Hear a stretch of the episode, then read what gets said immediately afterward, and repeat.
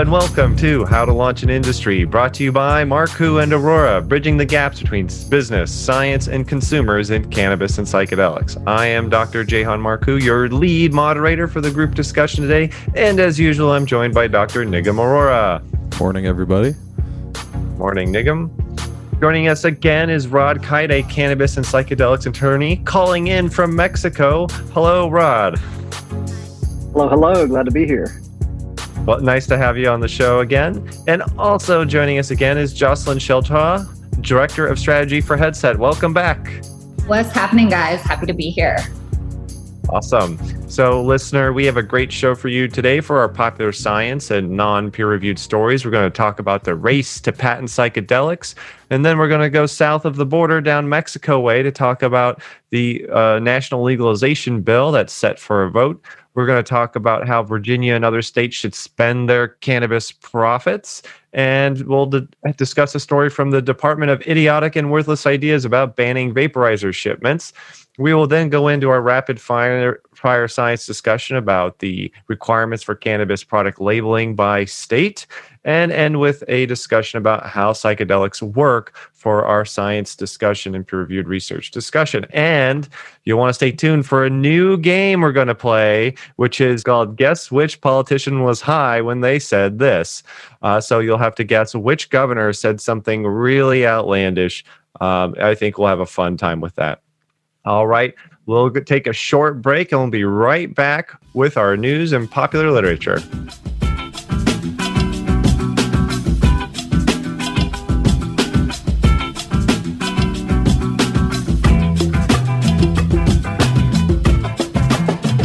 Now it's time for us to peruse and discuss some news and popular science articles. This is the non peer reviewed portion of the show, and away we go. So, our first story is coming out of Vice, and it's entitled The Race to Patent Psychedelics is Just Getting Started. Now, as some of you may know, psychedelics now appear in patent applications for everything from Philip Morris e cigarettes to periodontal disease to hair loss to weight loss to food allergies. Um, you know, so, social media folks are investing. Tim Ferriss has done a lot of heavy lifting in here. You know, organized something like half of the $17 million commitment for the John Hopkins Research Center. But we might want to be concerned about this patent land grab that is warming up in the for-profit psychedelics world.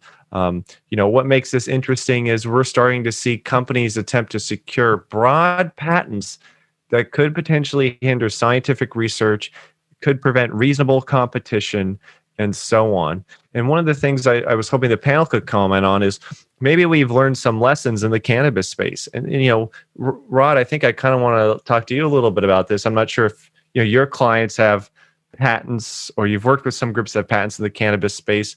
I wonder about their enforceability and what sort of questions should we be asking? I mean, are patents on psilocybin products, a Schedule One drug, going to be enforceable?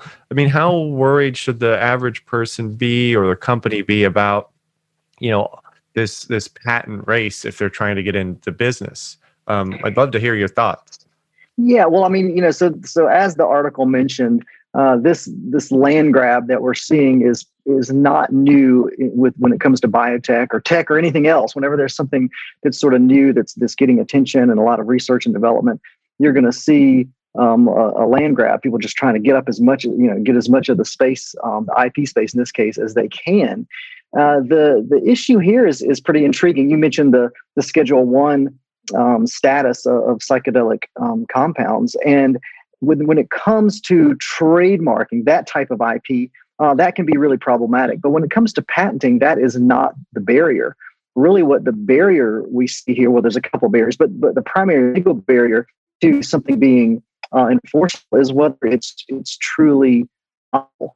And I, I think what a lot of companies are doing is they're throwing in psychedelics either as collateral pieces to a, to a different type of a patent, whether it be a device or an idea um, or they're also just trying to go ahead and patent things like extraction uh, methods and processes, different delivery devices, and things like that that may or may not be enforceable. But you know, other than than the the application fee and the legal fees involved, uh, really, what's what's the harm? I think is what they see in just filing an application, hoping that it sticks. And if it doesn't stick, well, maybe uh, maybe they can negotiate some sort of a resolution with the company that they're trying to make it stick against that that, that they claim is violating their patent.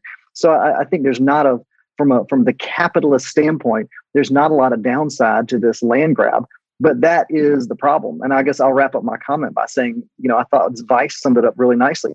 It said that um, the experiences that many people have taking psychedelics directly contradict the shift towards ownership, profit, and exclusion. And I think that's why we're why it's getting so much attention is because the nature of psychedelics themselves often are in contradiction with this capitalist mindset of hey let's just grab it up and, and see what sticks and, and make as much money as we can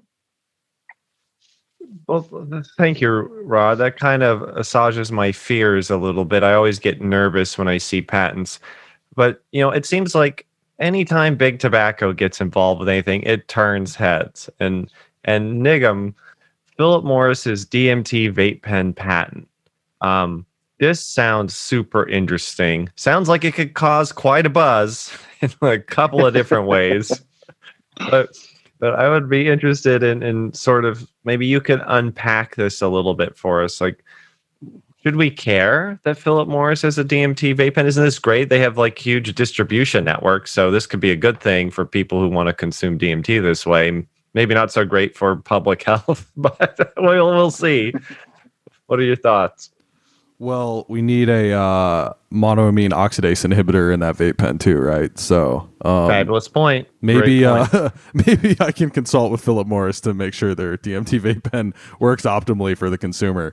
But um, seriously, call me. But more seriously, um, uh, in the in the article that we're reviewing, they they make this point that Philip Morris claims that no, we're not intending on selling a DMT vape pen, but we are putting a lot of money into hardware for uh, vaping, primarily for nicotine, but in general, you know, a lot of these uh, big tobacco companies are like edging towards cannabis as well.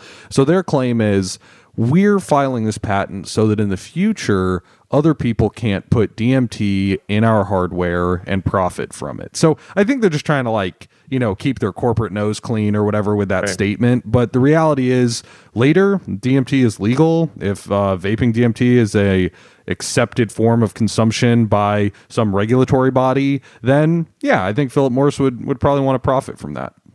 Yeah, Philip Morris is probably like, we run a clean, toxic product that kills lots of people. the last thing we want is something that is associated with therapy or wellness. Well, um, you don't want to hit that DMT vape pen and then give up your cigarette habit, right? You don't want to. Like, so a little risky there, I, guys. I after I use the vape pen, these elves appeared to me and told me to stop smoking that stuff. So uh, you know, I don't use tobacco anymore. Um, that's a little DMT joke. Look it up, folks. Uh, so so Jocelyn, you know you know, I would love to get your. I know this probably is not, you know, um, it's not your job to review patents per se, but of all the patents they kind of listed here, psychedelics for weight loss, an LSD disruptor, uh, a personalized psychedelic scent bubble, a psychedelics for hair loss and tooth decay. Um, was there any that you really liked or you thought were ridiculous or you're like i would love to see this develop is there anything that sort of was like super interesting to you from the article? Yeah well i mean what's most interesting to me and i'm going to speak from my own personal experience because um, i've used various psychedelics over the past year and for me um, what is most exciting about them for our society as a whole is just kind of the entire point of psychedelics. They really, we've talked about this on the last episode. Um, what psychedelics have done for me is it's allowed me to look at my ego and really get in touch with my inner self. And then, kind of the things that I was struggling with, I was able to look at more closely and then address. So, that could be anything like weight loss that's mentioned in there. It can be eh, some anxiety, it could be some childhood trauma, it could be anything, right? And the whole point of psychedelics, in my opinion, not from a recreational standpoint, but from a medicinal standpoint, is what our society needs as a whole, which is waking up to who we are as an individual so that we can then become a more productive member of society and be in less pain and be living in a more peaceful state. So for me, um, whatever thing you may be dealing with, uh, psychedelics have for me personally been a wonderful way to kind of get in touch with myself and understand what those things are and be able to look really closely at them and essentially dissolve my ego to be able to then you know address those things um, head on. So it, you know that's why i'm most excited about them excellent. Uh, could i jump well, in on on, on, on yeah um, please go ahead rod. you know to, to follow up with, with what jocelyn was saying i think for me the thing that, that was the most interesting was this lsd disruptor. And at first i read it i thought well this is really cool. How many times have you seen someone like at a at a dead show or something, and they're like, "Oh man, I need give me a Valium, man, I need a Valium," um, to, because to calm their trip down. You think, "Oh well, this could really control if someone's really having a bad trip or the trip needs to end for a reason. You you, you bam, you, you, you do the disruptor." But also to Jocelyn's point, really the the main focus uh, uh, in the therapy, I think, is with this ego dissolution piece. And sometimes I know personally some of my most difficult trips, I probably would have popped a you know an LSD disruptor, and it turns out that that I really needed to work through that trip, and that's where the benefit came was was working through that hard hard piece and and dissolving the ego and addressing the issues that I needed to address and coming on the other end. So while I, while I think that's a it's a fabulous device or or, or idea at least, um, it it also probably needs to be used in a way that, that that's focused towards towards what we think psychedelics are probably best used for, which is this ego dissolution for therapy. Great point. Uh, and and speaking, you know, we need to move on to our next article and head south of the border down Mexico way. and, and I want to know, Jocelyn, are we going to fall in love with this nation's cannabis policies? You know, it's you know, as, as some people may have been following, Mexico has been trying to legalize cannabis nationally. Um, and it, it's had a lot of several revisions, some setbacks, some advancements. Um, and it's looking really promising. And you know, you know, Headset does some very interesting things in the cannabis space in the United States. I imagine there's some lessons learned there. So uh, I'd love just to kind of get your thoughts. You know, if you could get the ear of one of these senators, um, what would be some of the other things you talk to them about national legalization of cannabis? So I think one of probably the biggest things that, um, from a government standpoint, that they're looking at is just the economic upside and benefit that it's going to bring. And so, we actually just did an analysis um, or some forecasting for what we thought the first year would do, and we're looking at around 850 million, um, which has been very interesting because if you think about California, um, you know, we're a state of what 40 plus million people. Um, Mexico is, I think, around 76 million for the adult population. Um, and in California, I think we're 20, 29 million for adult population, so 21 plus. So when we're thinking about that, California, we did 1.4 billion in our first year of recreational sales.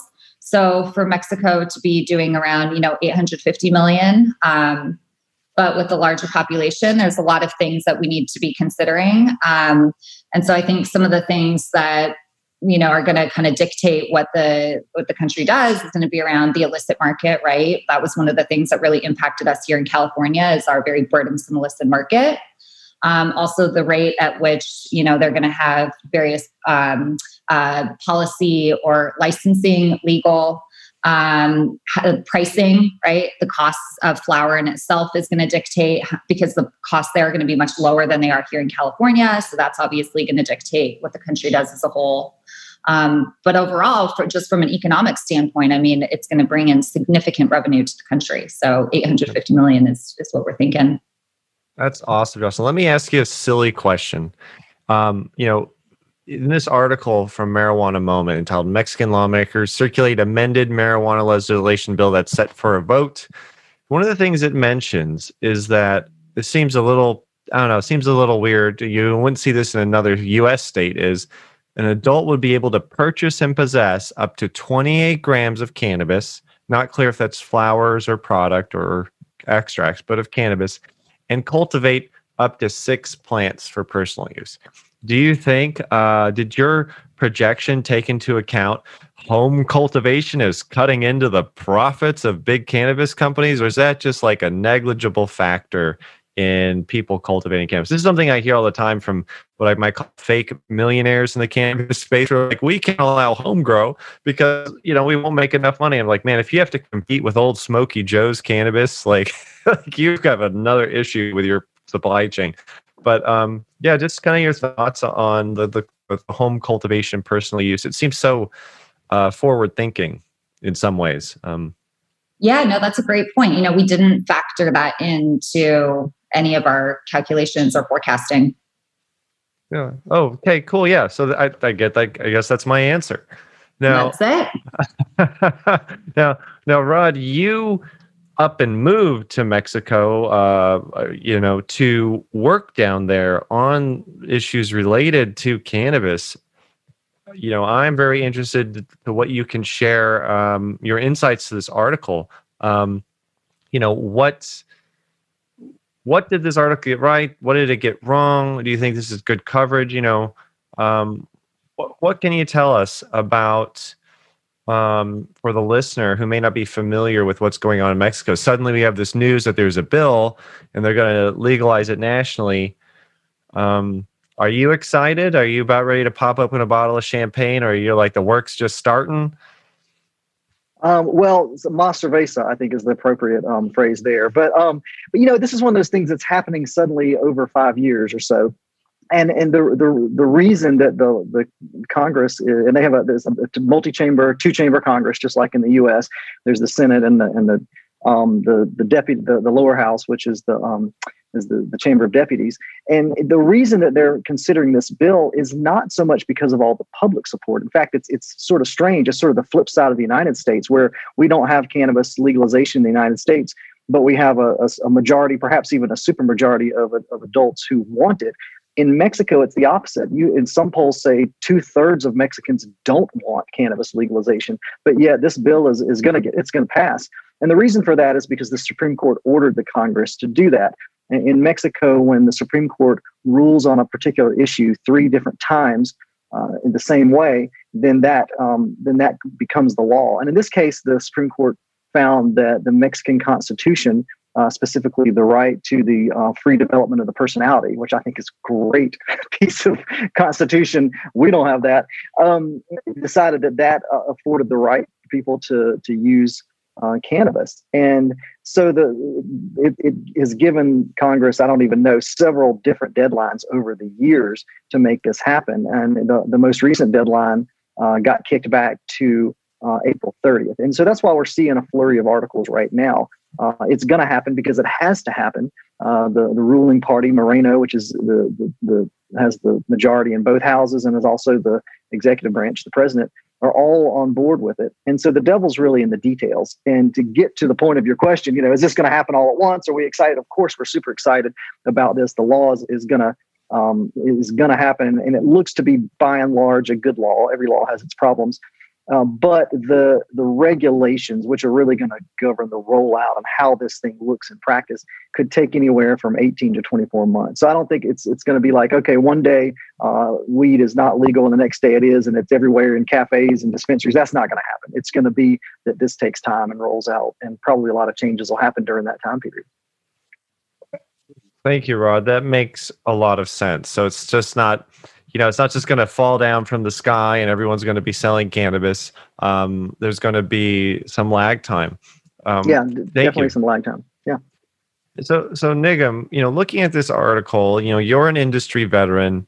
You know, this is not the first. You know, you work in different markets in in, in North America.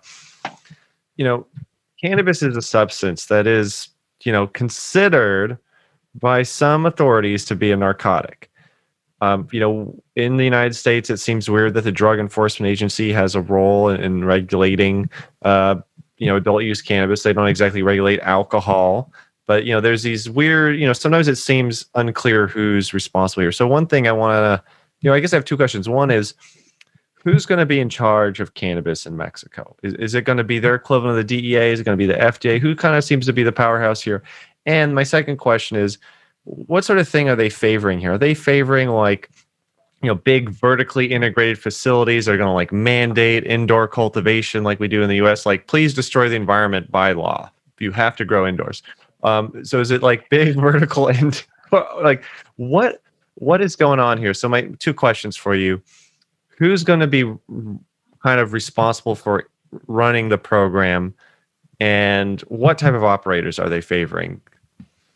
Totally. So, and and um, I'll lean on Rod here because he's on the ground. So, Rod, if I'm saying anything incorrectly, please please share. I'm just going from the article. So they say in the article that the National Committee Against Addiction is actually in charge of these regulations. I thought that was kind of interesting, and I'm going to read this quote where they explain it. It says, Given that the proposed legis- legislation would open the legal market for cannabis, a substance considered to be a narcotic in international treaties signed by our country, it is essential that the law issued for this purpose has a clear and defined public health approach.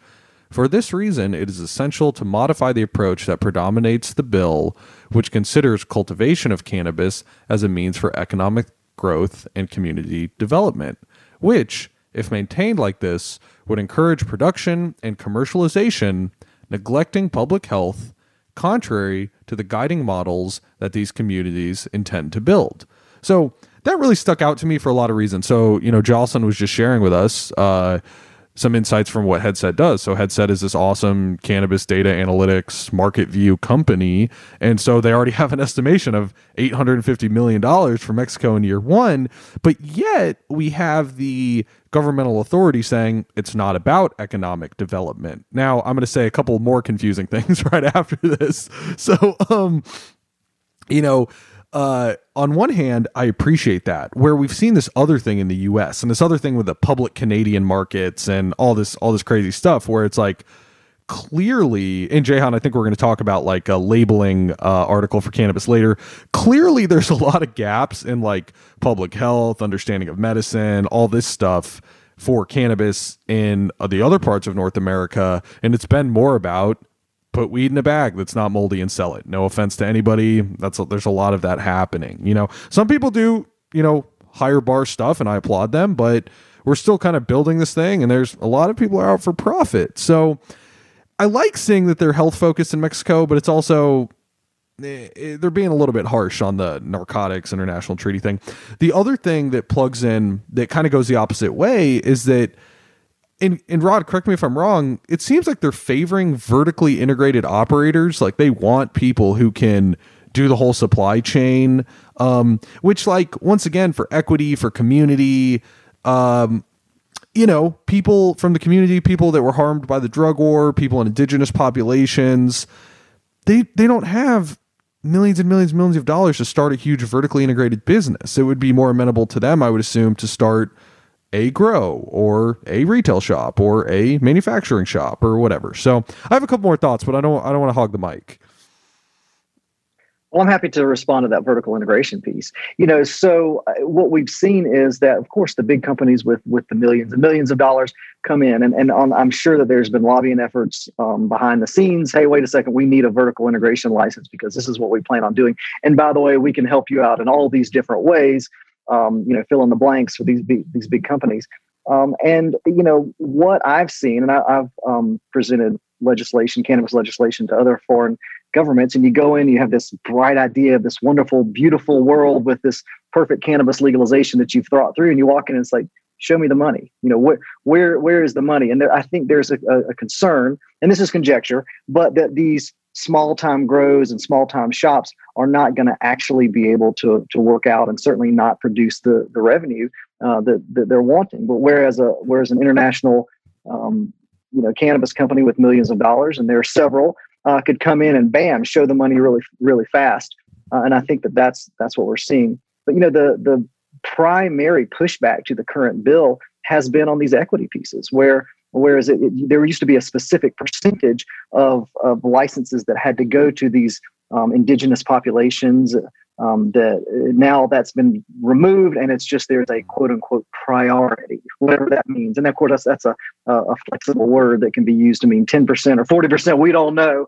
Uh, but, but i think that that gives room for these huge vertical integration shops to muscle their way in. And, and unfortunately, I think that's what we're going to see. Certainly, there's a place for them, uh, but I think just like most other places, we're going to see uh, big companies controlling the, the reins here. One one other thing, Rod, if I could just ask you, um, there were a couple other tidbits in this article that caught my attention. One was that they they listed six license categories um, including research, which I love to see. Uh, during my time in the industry in Massachusetts, uh, I was on the ground advocating for the research license, and they have that there now. Several other states have it. Now, they're not being utilized that well, in my opinion, in a lot of states. But it's cool to have it on the books, a, a dedicated research license, right? So I noticed that was was on the was one of their categories there. So I'm curious if you know anything about that. And then the other thing was they had a dedicated marketing license.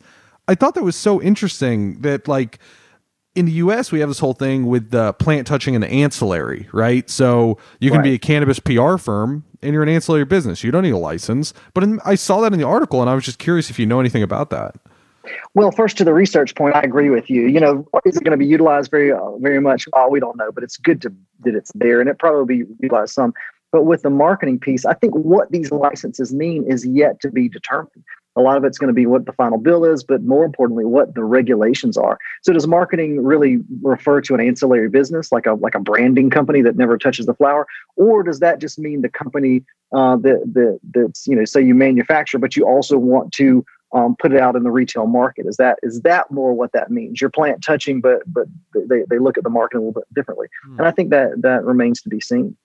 Yeah, I would love to see more partnerships in this space. You know, there's these proto mandated relationships, right? These prototypical things like you have to be partnered with a university.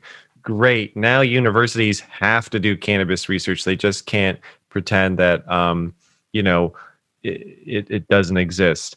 Um, you know, the other thing I think is like with these indigenous communities, I have to think that there's a huge economic opportunity being missed here by not granting license to indigenous communities. I mean, think about the cannabis tourism market, the psychedelic tourism market. Like there's people are getting more and more conscious about where they want to spend their money. Do they want to buy cannabis from the Coca-Cola of the world or that like artisan cultivated product from the hills of Oaxaca where they're going to a resort or they're going to stay in a place and it's part of like a holistic approach to supporting economies and it's sustainable and so you know maybe it's not too late you know if this vote doesn't pass in, in the coming future maybe there's a chance for these indigenous communities to be like no like if you're going to be a big company you have to have a certain partnership you know with these indigenous communities and fund these local sustainable efforts um, and you know rod since this is you know right in your backyard i want to give you uh,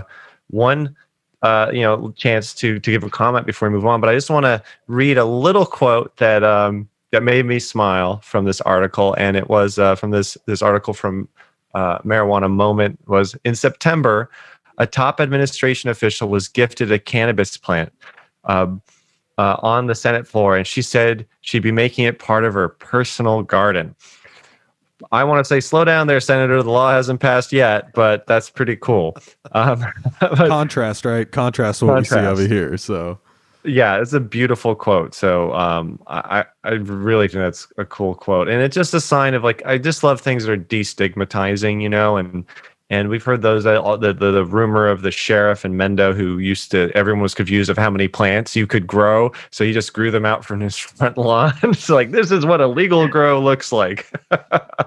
um, sort of a mythological figure these days. But Rod, you know, um, any final comments um, on this news out of Mexico?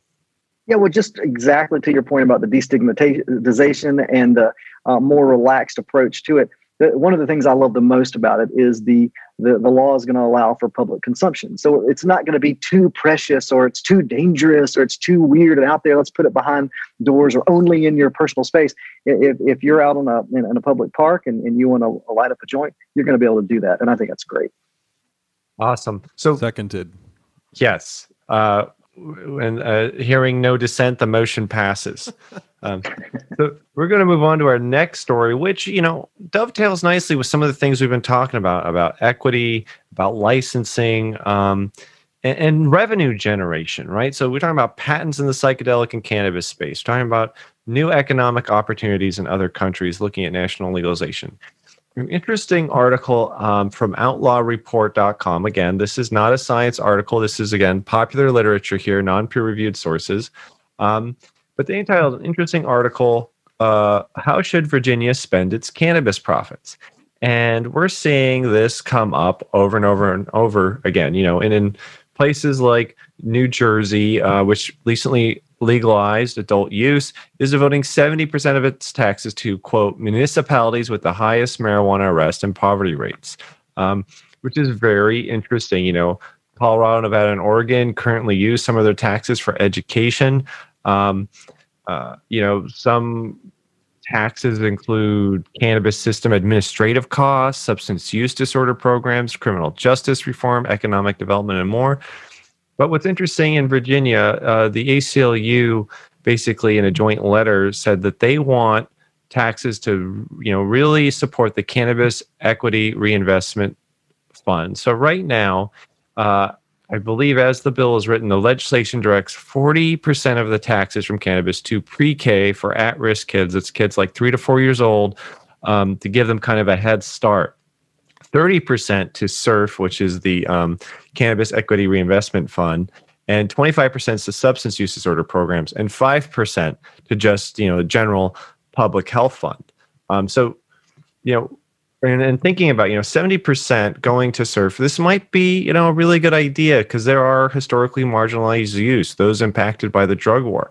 And, and frankly, almost anything is better than where the money usually goes, which is you know behind closed doors in a smoke-filled room where politicians decide the fate of our neighborhoods. so, I think having a plan in place um, is interesting. And so, so Nigam, I'd love to get your thoughts on this. I mean, it seems like you know, with things in life, it's always better to focus on one thing to get something done versus like we're going to give 5% of our taxes to every organization and department so that they can effectively do nothing uh, so i kind of like this push to say you know what we're going to give a majority of the funds to one specific mission, one specific cause that does share the mission of other things. So, like you know, the the um, the equity reinvestment fund definitely shares some of the similar mission of the pre-K programs, which is to help you know marginalized folks get a chance, get jobs, have uh, you know gainful employment, things like that.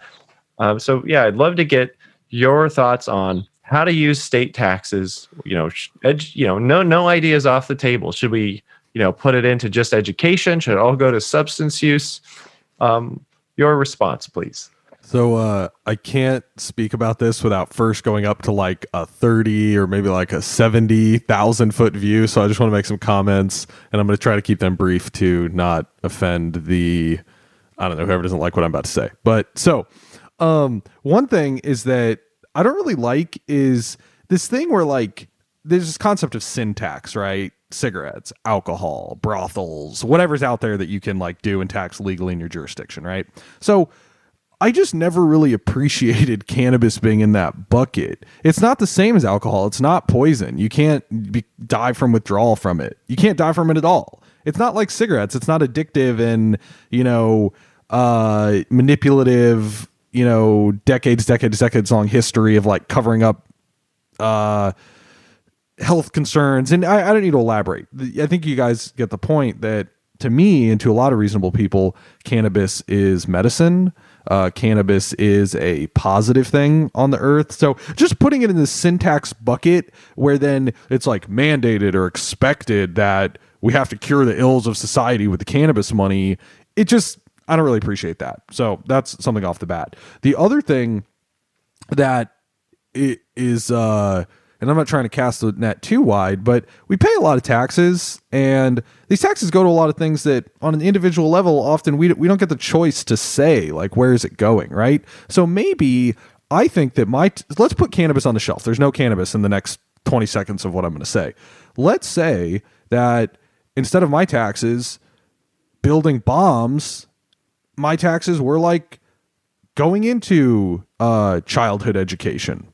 Great, I would love that you know, community support, infrastructure, uh, economic growth of our country. I love all that stuff. That's great. But if you're putting into like oppression of marginalized people or like military building, it's it's hard for me to agree with that. So there's already this decoupling between like reasonable people's preferences and like where tax money goes. Okay, so I'm gonna get I'm gonna come down. So I was at seventy thousand feet. I'm gonna come all the way down. Right. So about this Virginia thing, um, yeah, investing in youth, uh, investing in marginalized youth I think that's great. I, I think that's great. And what I would posit is sure, spend the cannabis money on that, but maybe spend some of just the normal tax money on bringing up the community uh, and maybe listen to what community members need in that area, you know? So, anyways, I'll get, I'll get off my soapbox for a second, but you, did ask me, so I had to, I had to tell you. I think I think it's a good point to remind people, like, well, while we're changing the tax structure of things, why don't uh, you know, uh, percent of all speeding tickets in Virginia go to support these causes? All the, you know, like all the money that law enforcement generates from all their stupid tickets and stuff. Like, hey, how about uh, seventy percent of that goes back to the community that they're finding it from? Um, you know, there's lots of lots of ways here it, one thing that, that you know again you can only think about sometimes yourself but you know gosh like a sin a sin tax paid for some of my graduate work a tobacco tax tobacco grant paid for some of my endocannabinoid research. And that's one thing i think is always kind of missing is can is would it be possible to combine these things and say like okay you know can we support much needed people trained to be cannabis experts, to be cannabis researchers. I mean, there's so many fake cannabis educators and canna this and ECS Benology doodles that like I'm just like what what is this that I'm seeing on Clubhouse and social media where people are just like stamping themselves, like printing out a diploma at home.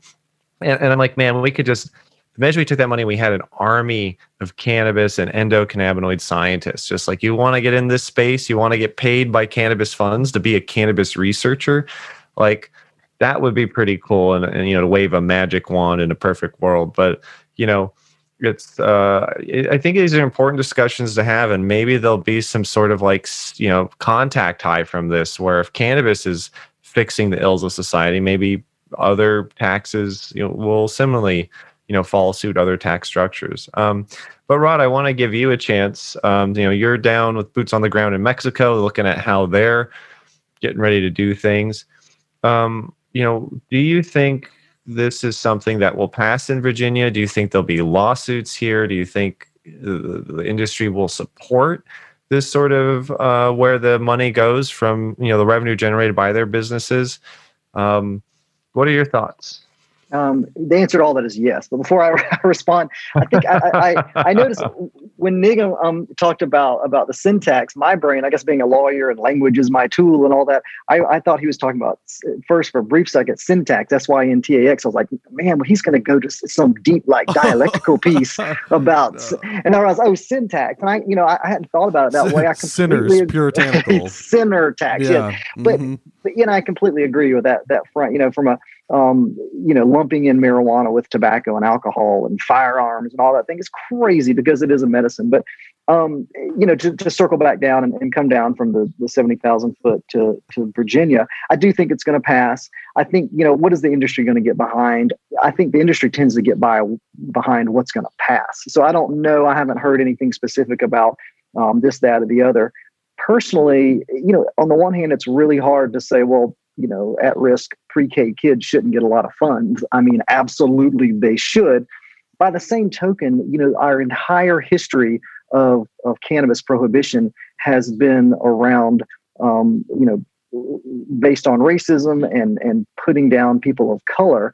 And so, you know, as we're opening up the markets and people um, who are, are, are, white and privileged are often and, and, usually the ones that are benefiting from this. It seems just right to balance the scales that CERF should be getting, or something like CERF.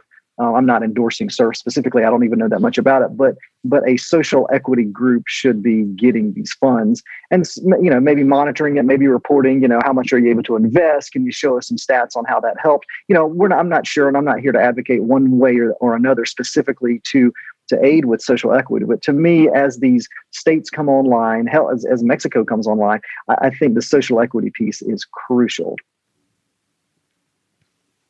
Great, great point. Um, I agree that the social equity thing is a great point. You know, and I like it because it makes us think for a second about you know the industry and where it's headed and what the industry has had to overcome and how far these laws, regulations, standards, the industry, and what it's faced over the last hundred years in this country. Um, so again, I think it, it's it's it's great that we're having these discussions and that there's groups out there who have the means to fight this. And you know, hey, you know, something has to cure all the ills of society. And you know, if it's cannabis, great. What a great what a great chapter in history. Cultural um, medicine. How about that? so now that we were done talking about good ideas, I think it's time we transition to talking about stupid ideas.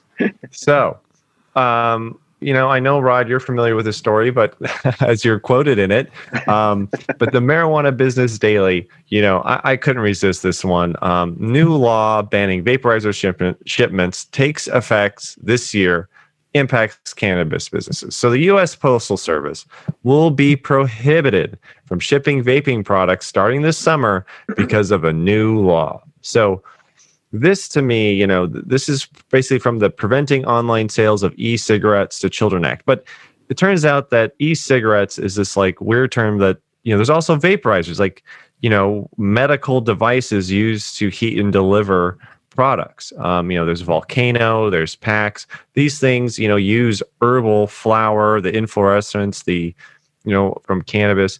It, it's it's hard for me to believe that these are being banned when like people ship weird stuff, um, you know, in the mail all the time. People ship inflated balloons and like, you know, uh, you know, stamps on a box of candy. You know, they can you can toss a frisbee in the mail. People have shipped miniature donkeys, kids, like antique pianos, pets, um, Lego Star Wars displays, even diseases can be shipped in the mail. Like if you're at a lab, so like you know guns like like there's like the stuff you can ship in the mail is ridiculous. And why are we drawing these arbitrary lines over vape cannabis like vape pens? Like it just i mean i could understand oh no lithium batteries.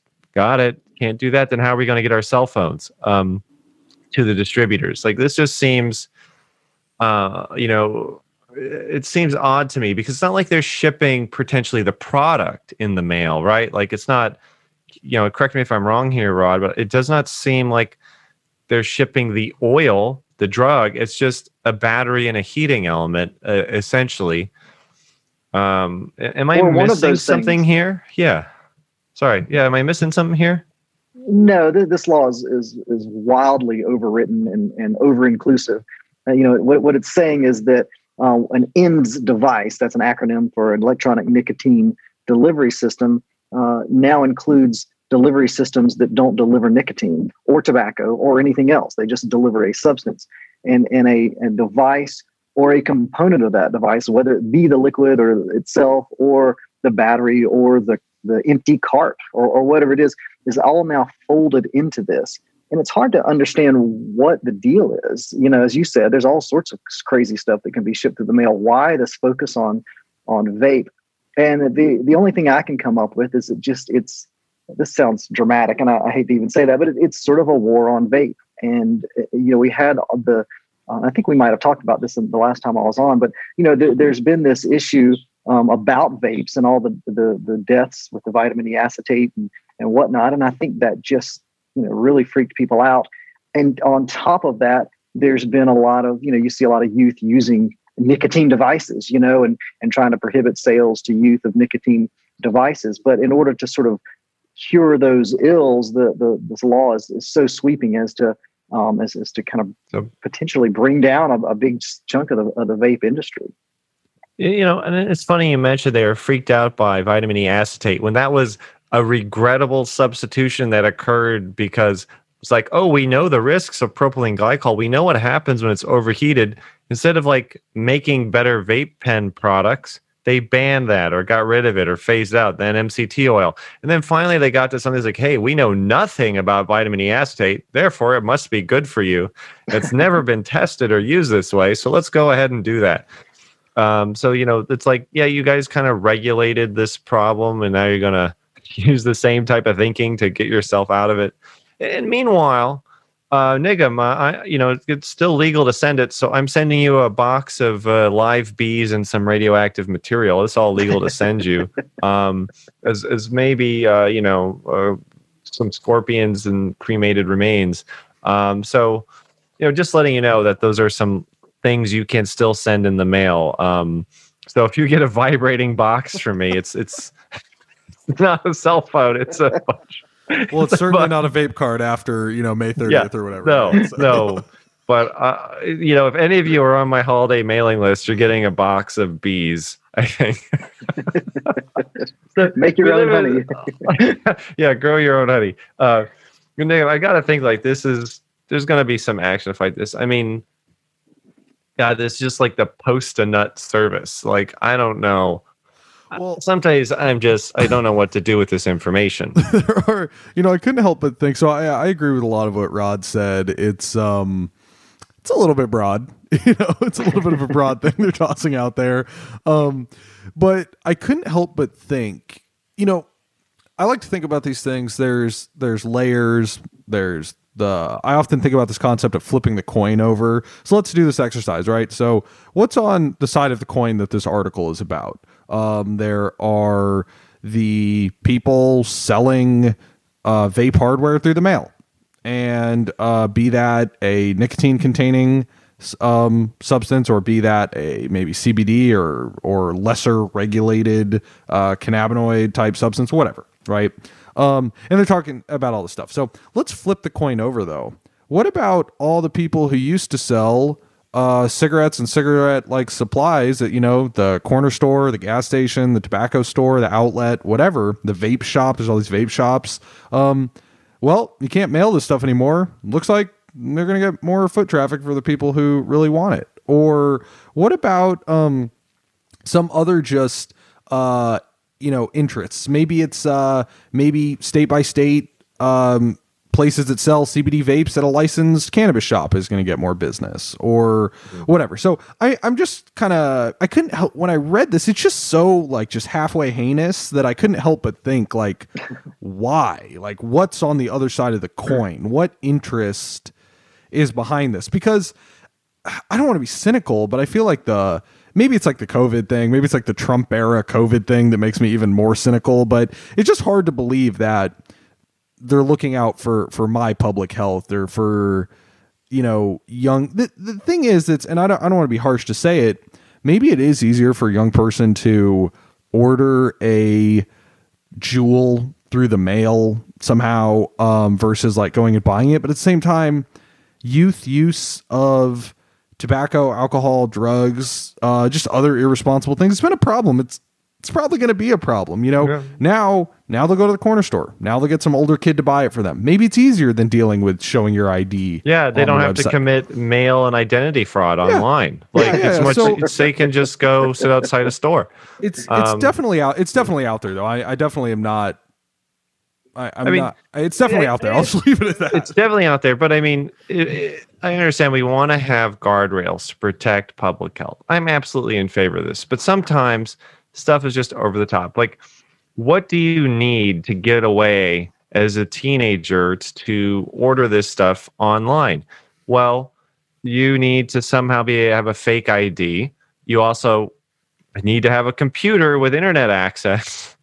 You also need to have a place to send it and a way to pay for it. Like I didn't have a credit card when I was a teenager. Like, you know, so I mean, it might show up on your parents' credit card slip. So there's a lot of steps there and missing components to like was our kids just let PayPal just give out credit card accounts to any old kid that registers like, "Oh, I see you play high school football. You qualify for a special card." Like you know, I think that there's I wouldn't even know and this is maybe why I didn't you know use nicotine products as a kid is I didn't even know I wouldn't know how to even order them online. Like it seems so it already seems like there's a lot of barriers to getting the market online, but maybe you know, maybe this is a consequence of something we don't see where there's a lot of companies that aren't playing by the rules. But the CBD companies that would ship a vape pen to a non-qualified individual, they're not regulated anyway, and they'll continue to do so. It's like trying to regulate those online pharmacies that exist in another country. It's like you can pass all the laws you want to come down on the good operators. It's not going to affect the bad operators. The bad people will be outside the law. Jahan, that reminds me of one other thing when I was doing the, the coin flipping exercise. They mentioned an article uh, that um, UPS and FedEx have said they'll follow the same rules as the Fed, as the, the United States Postal Service.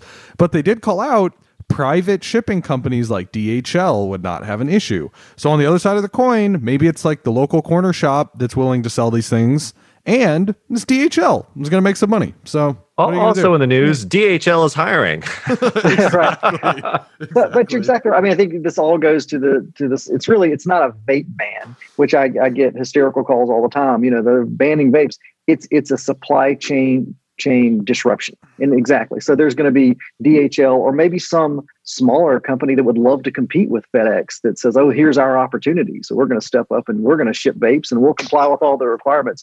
Um, and then again, you know, as you said, Jahan, and I hadn't even thought about that. You know, in some ways, in, in an effort to make things more difficult uh, to get nicotine products to to youth, maybe it's going to make it easier because you just get a fake ID. You walk to the corner shop. If they say yes, great. If they say no, you walk to the next corner shop. You're not going through all the steps. So we'll, this is going to be. I think we'll see some modifications over the next 18 to 24 months, but it's going to be a a pretty bumpy ride um, until then. Rod, we're gonna have a whole new generation. It's like I think these uh, these kids these days are just website, website, website. They're gonna have to get used to walking corner store to corner store to corner store, right? So big change. Never big mind. Change. Never mind. It's like a, it's like a flashback there, Roddy. I kind of remember that. it is like days. 80s flashback. Right? Yeah, I remember that yeah. those days a little bit. So just just to sum it up. So what does this thing actually do? It prohibits the mailing of non-nicotine devices to consumers through the US Postal Service. It triggers burdensome and illogical compliance requirements for mailing through common carriers. Um, it, it eliminates U.S. exception for B2B mailings for non nicotine devices, as the form requires tobacco product license information, which non nicotine businesses do not hold. And as a result, this act and subsequent confusion, many common carriers will change their policies, demand shipments of any vaporizer devices and components. So, again, as part of the rulemaking process, USPS is accepting public comments in March. So, um, we'll be posting something out on social media about how you can reach out to the PC Federal Register at USPS.gov um, to talk about this. I'll certainly been, be sending in my commentary. All right, and with that, we're going to take a short break and move on to our peer reviewed science discussion. We'll be right back after this short break.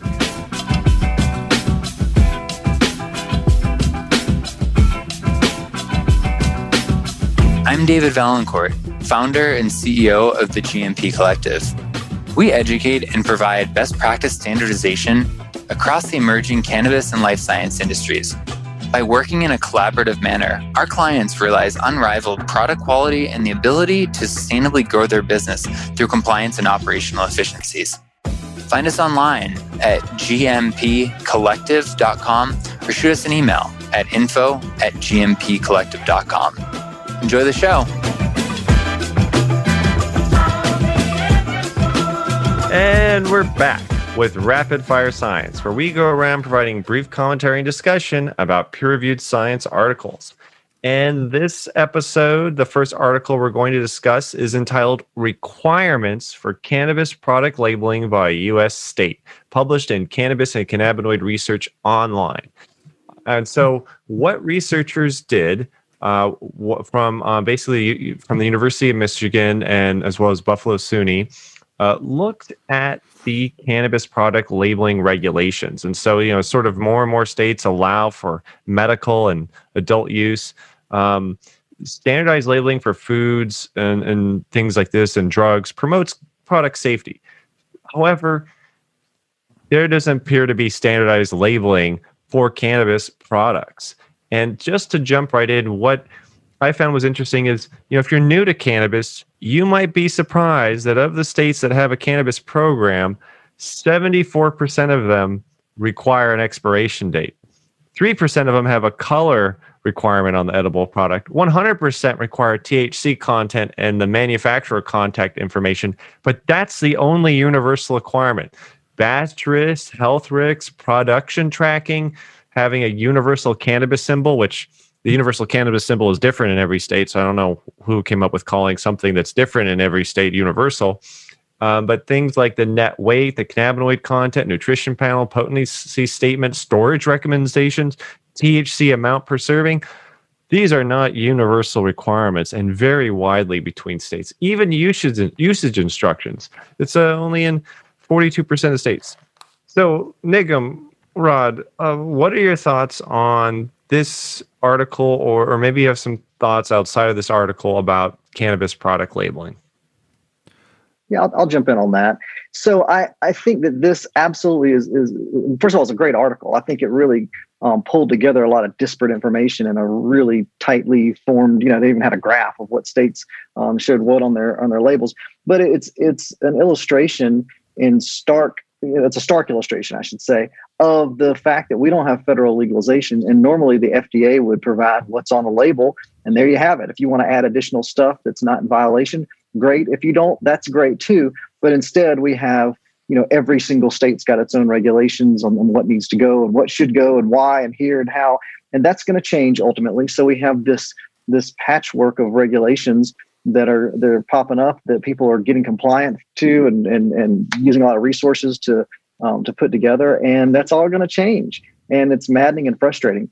Uh, one little anecdotal piece you know i, I did a, um, a, sort of a mini tour out west about a year and a half ago uh, you know doing some conferences and talks and whatnot. And I remember, you know, it was crazy to walk into a dispensary A in Oregon and see what they required. And then walk into, I specifically remember going somewhere in Denver, and I think I think it was Denver, where there's so much stuff that had to be on the label that they had to actually take this adhesive tape with these printouts to wrap it on the product. By the time you walked out the door, you couldn't even tell what you had because it had all this stuff on it you had to peel off to get to the product itself. It, it's just crazy. There's weed in sounds there, I like, promise, uh, somewhere. yeah, it sounds like something out of a, a, Charlie Chaplin movie. If you went to buy a product and it was just a big ball of stickers just wrapped around yes. it. Um, exactly. Well, yeah, and this has uh, been really hard for product producers. It's like I remember July of 2018. Um, this is when there was new packaging laws that went into effect in California and so basically, these producers had, I think it was like 30 days to have their packaging updated. Otherwise, they would have to fire sell all their products. So, from Headset's end, when we were looking at the data, we could see this massive dip in July of 2018 that then started to go up immediately the next month. But that dip was the result of all of these repackaging laws and people having to straight fire sell or remove products from shelves. So, this is a very burdensome thing for operators when they're already making very very slim margins and it's just another thing that's adding into you know a, a, challenge in them building business at this standpoint in the industry which is why i think we've seen a lot of companies over the last you know 18 month period um, unfortunately you know leave the market and no longer be around yeah. One of the challenges of labeling products is actually ensuring people understand what is on the label and there was actually a study done on um, cannabis consumers and non users about the universal symbol and what it means. And only five out of 40 users from Colorado could identify what it was for. Like there's a government marijuana leaf on my product. That probably means it's regulated by the federal government, right? But there, there was such a it was it was really surprising. Even users of these products couldn't comprehend what some of these th- the things were on the label and the dosage information. I mean, in some states, there's so many warnings that you it obscures the dosing information and other practical information.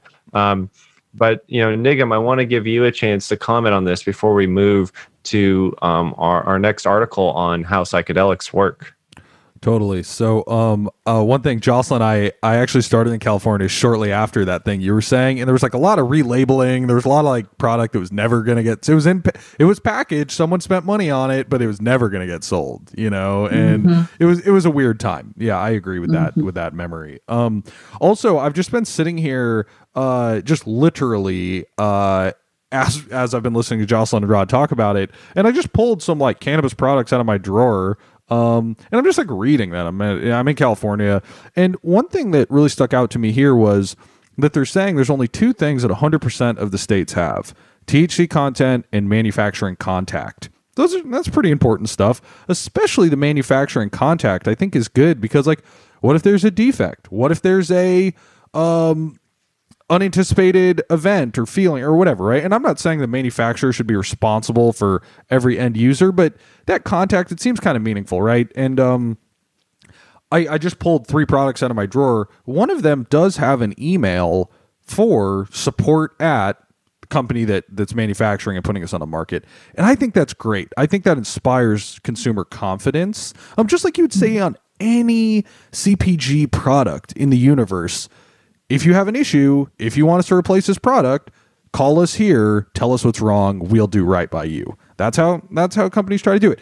And of course, I understand people are struggling to like you know uh, get things off the ground in the cannabis space. It's a new area, so uh, I'm not trying to be harsh on anyone, but I'm just noticing that you know just like having a license number or something a little bit or or a website that's not taking you directly to like support is um it's it's not necessarily quite the same as contact. You know, manufacturer contact to me means someone on the other end is going to help you or is like ready to reply to that. So, um, just a, a, other quick thought. Um, there's a couple tables. Sometimes I wish we had a a, a more visual um medium to to share some of this stuff. Maybe maybe in like a presentation soon we can share some of these.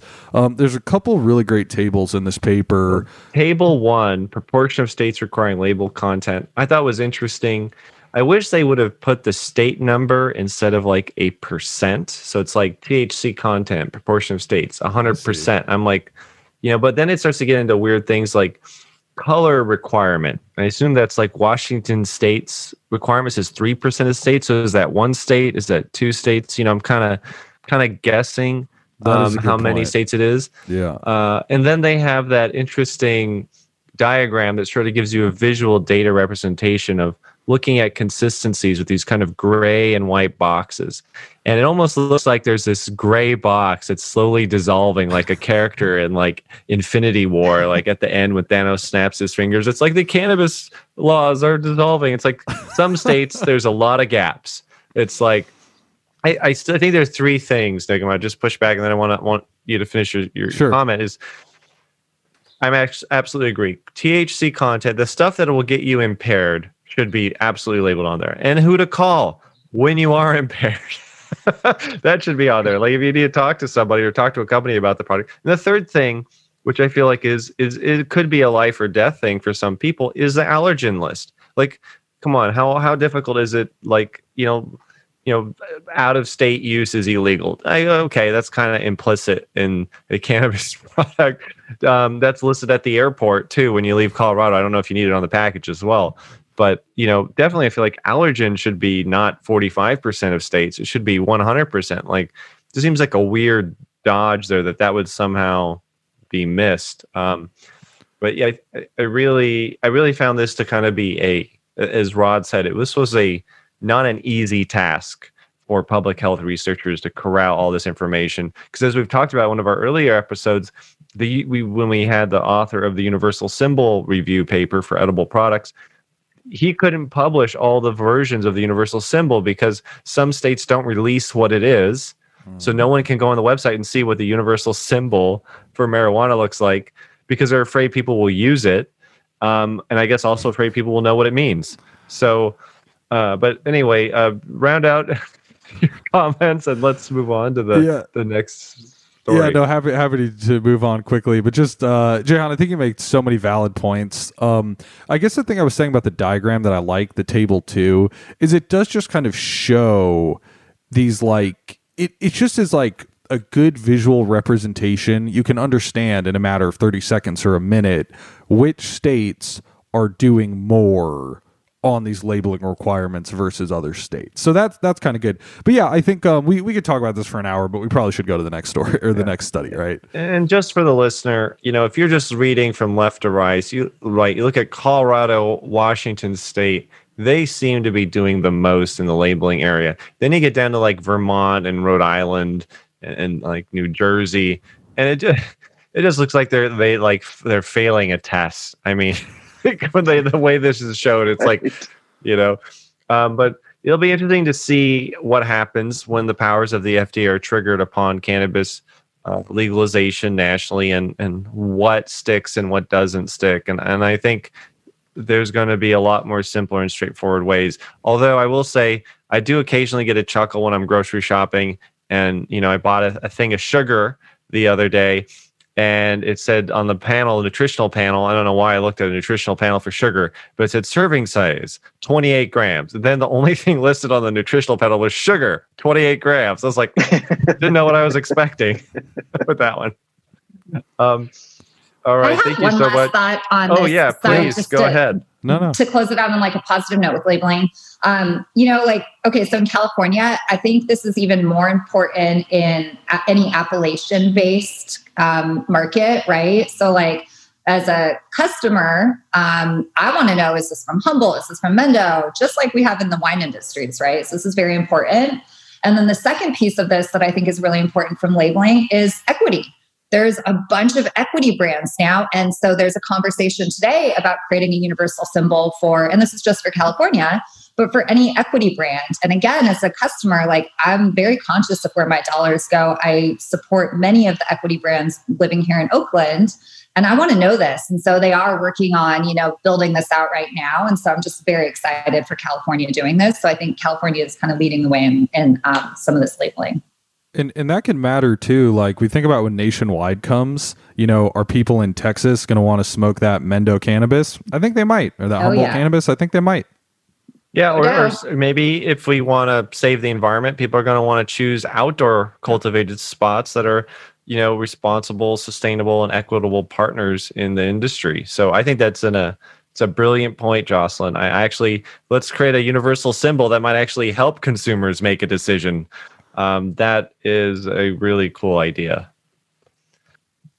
Awesome. Well, now on to other uh, cool ideas. I would love to share this current opinion article by Robin Carhart-Harris, who, who published a, a sort of opinion piece out of the Center for Psychedelic Research from Oxford uh, in the UK entitled How Do Psychedelics Work?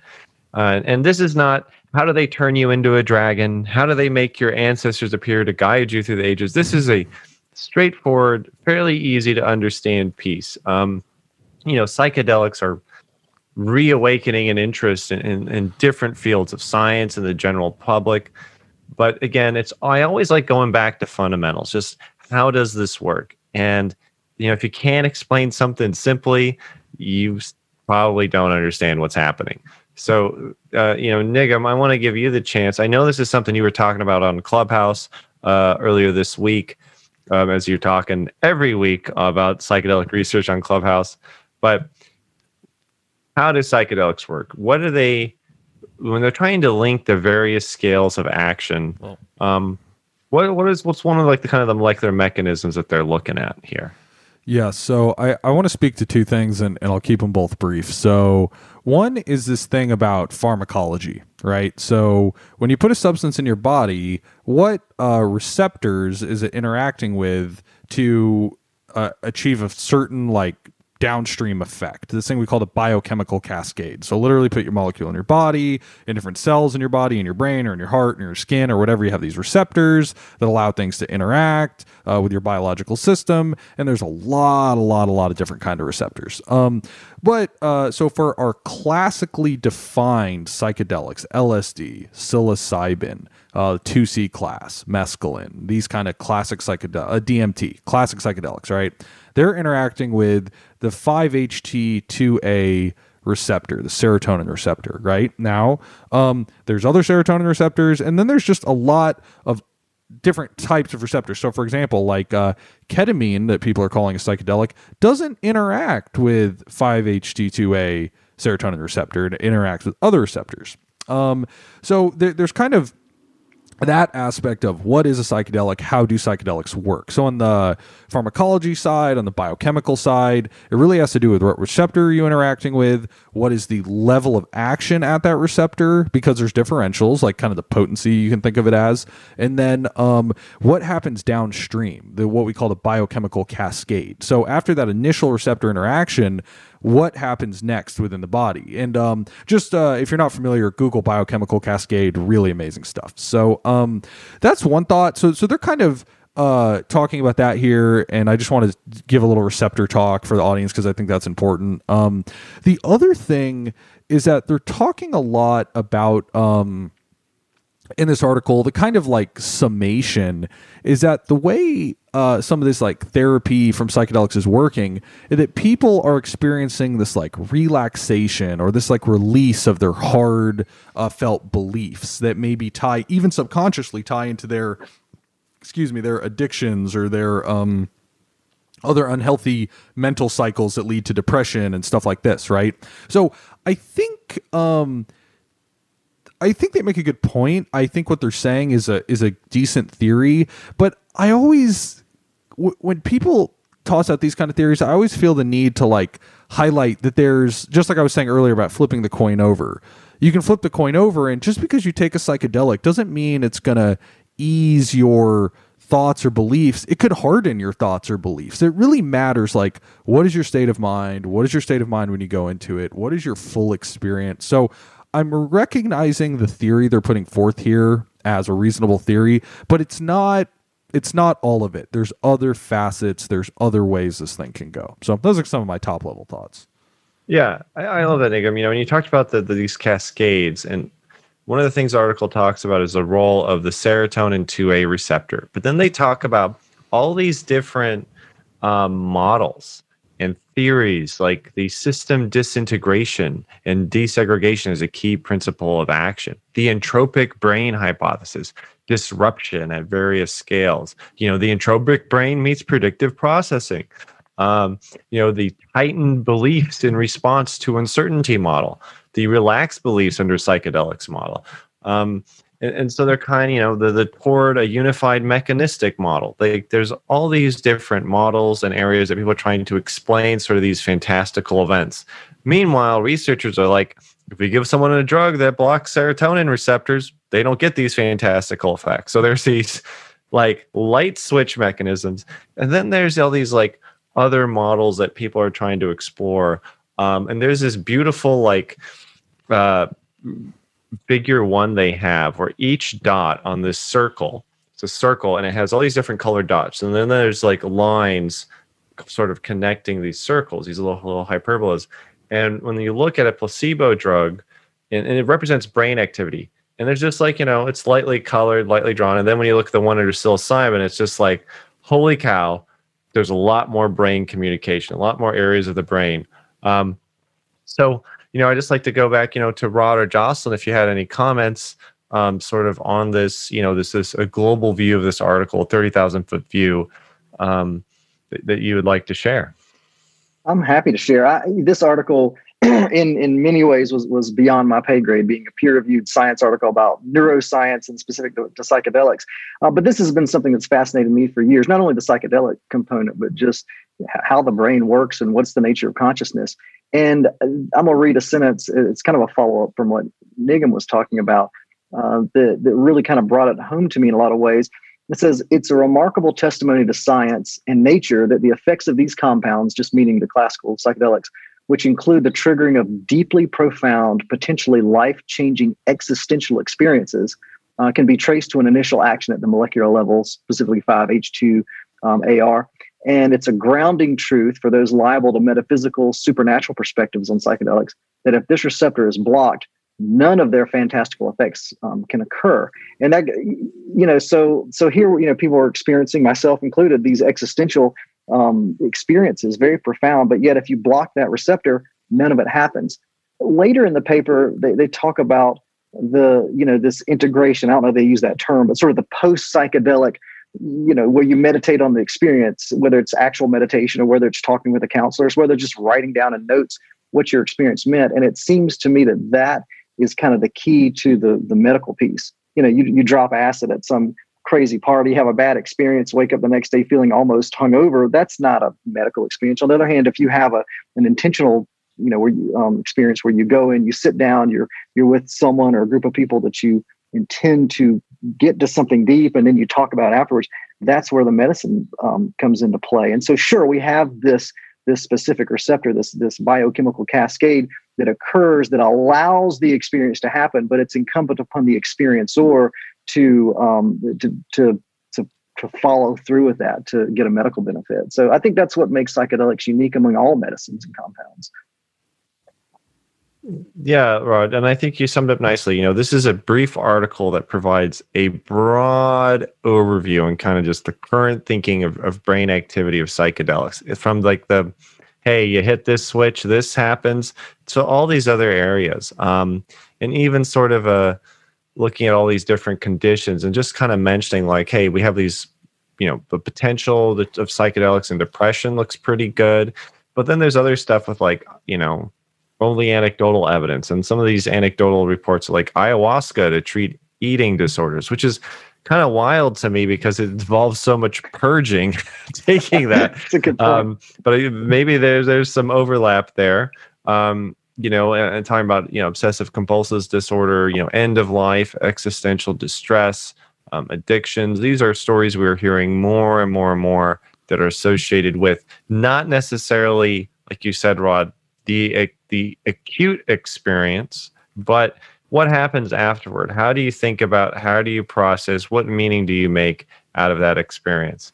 Um, you know, Jocelyn, is is there anything that that you'd like to share from this article? Any thoughts about psychedelics? Yeah.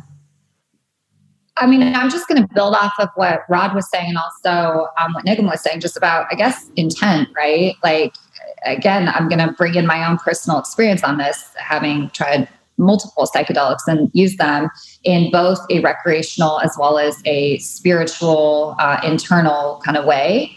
Um, it, I think, is very much dependent on what your intent is going into that experience. You know, if you're going to a concert and just, you know, having other things a part of that experience, then that's going to be what your experience is. If you're going into it, and this is why I think when people go to ayahuasca and they're going with whatever thing that they're dealing with, I don't think it's actually a different um, I don't think it matters what psychedelic you choose. I think it's more so what you're going into that experience trying to get out of it. So, as someone again who's used multiple of them, going into it with the same mindset of I'm going into this because I'm trying to explore myself, I end up always having the experience that I'm essentially wanting, whether it's a, good, a positive experience or a very hard experience. It's either way, my perspective going into it is I'm going to explore me. So I still end up getting what I want from it. And then I think people can address whatever thing that they're wanting to address, whether it's, um, you know, an eating disorder or whether it's OCD or anxiety. It doesn't, I don't know that the issue really matters. I think it's more, are you as a person willing to look at yourself? Are you willing to face yourself? And if you are, then whether it's a positive or negative experience, you're facing yourself. Not everything in life is going to be great, right? There's we deal with hard things as human beings, and so as long as you're willing to be a part of that, then you could. There's many different types of psychedelics that are going to give you that. I like the personal touch. Thank you, Jocelyn. Um, absolutely, intent is very, very important, and I, I would not advise, you know, I'm not a, a, clinician, but I would not advise anyone to pursue psychedelics without having a, a clear intent. Um, Rod, um, I'd like to give you a chance to respond before we close out and go to the game. Yeah, sure. Well, you know, I, we started this this podcast today talking about psychedelics and the, in the IP space and the land grab, and you've got you know the the the, the idea that that now capitalism is bumping up against some of the, the, the, the beliefs that tend to emerge with people who take psychedelics and you know what can we learn from from cannabis ip land grab well interestingly in my experience with cannabis um, in, in, in the business space is that I, I, started off with a lot of you know true believers in cannabis itself. And, and fortunately a, a lot of those true believers are still are still here. But at some point the the the business side the wall street sort of came in there.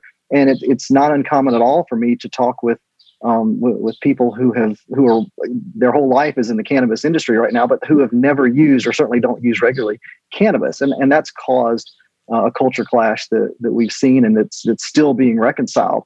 I think that that culture clash is going to be um, significantly larger with psychedelics. So you have, you know, it's it's almost impossible, we, as we've seen today, to talk about psychedelics at all without relating to these personal experiences like jocelyn was talking about you know and, and we're talking about intention and we're talking about spirituality and, and states of consciousness um, just by bringing up psychedelics and when that begins to and it's beginning to, to begin to to interact with with wall street and, and people who who don't have never used psychedelics and, or don't ever intend to they just see see a buck to be made i think we're gonna we're gonna see some some difficult um, lines, the clashes and lines being drawn, and it'll be really interesting to watch how that plays out in the long arc.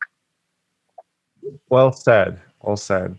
All right. Thank you so much. We're going to take a short break. Um, and we'll come back with our game for this episode.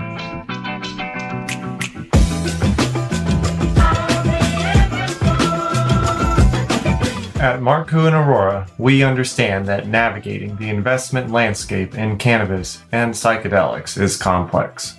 We utilize our in house expertise in science to support investors and innovators.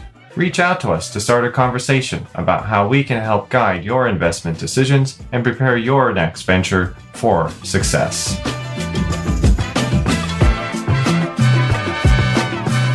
And we're back. Welcome to today's game. Today, our group will be playing for the grand prize of helping to expand scientific thought. Today, we'll be testing out a new game on you, listener, called Guess Which Politician Was High When They Said This. So, I'm going to read an actual quote said recently by uh, someone, you know, someone from a state government.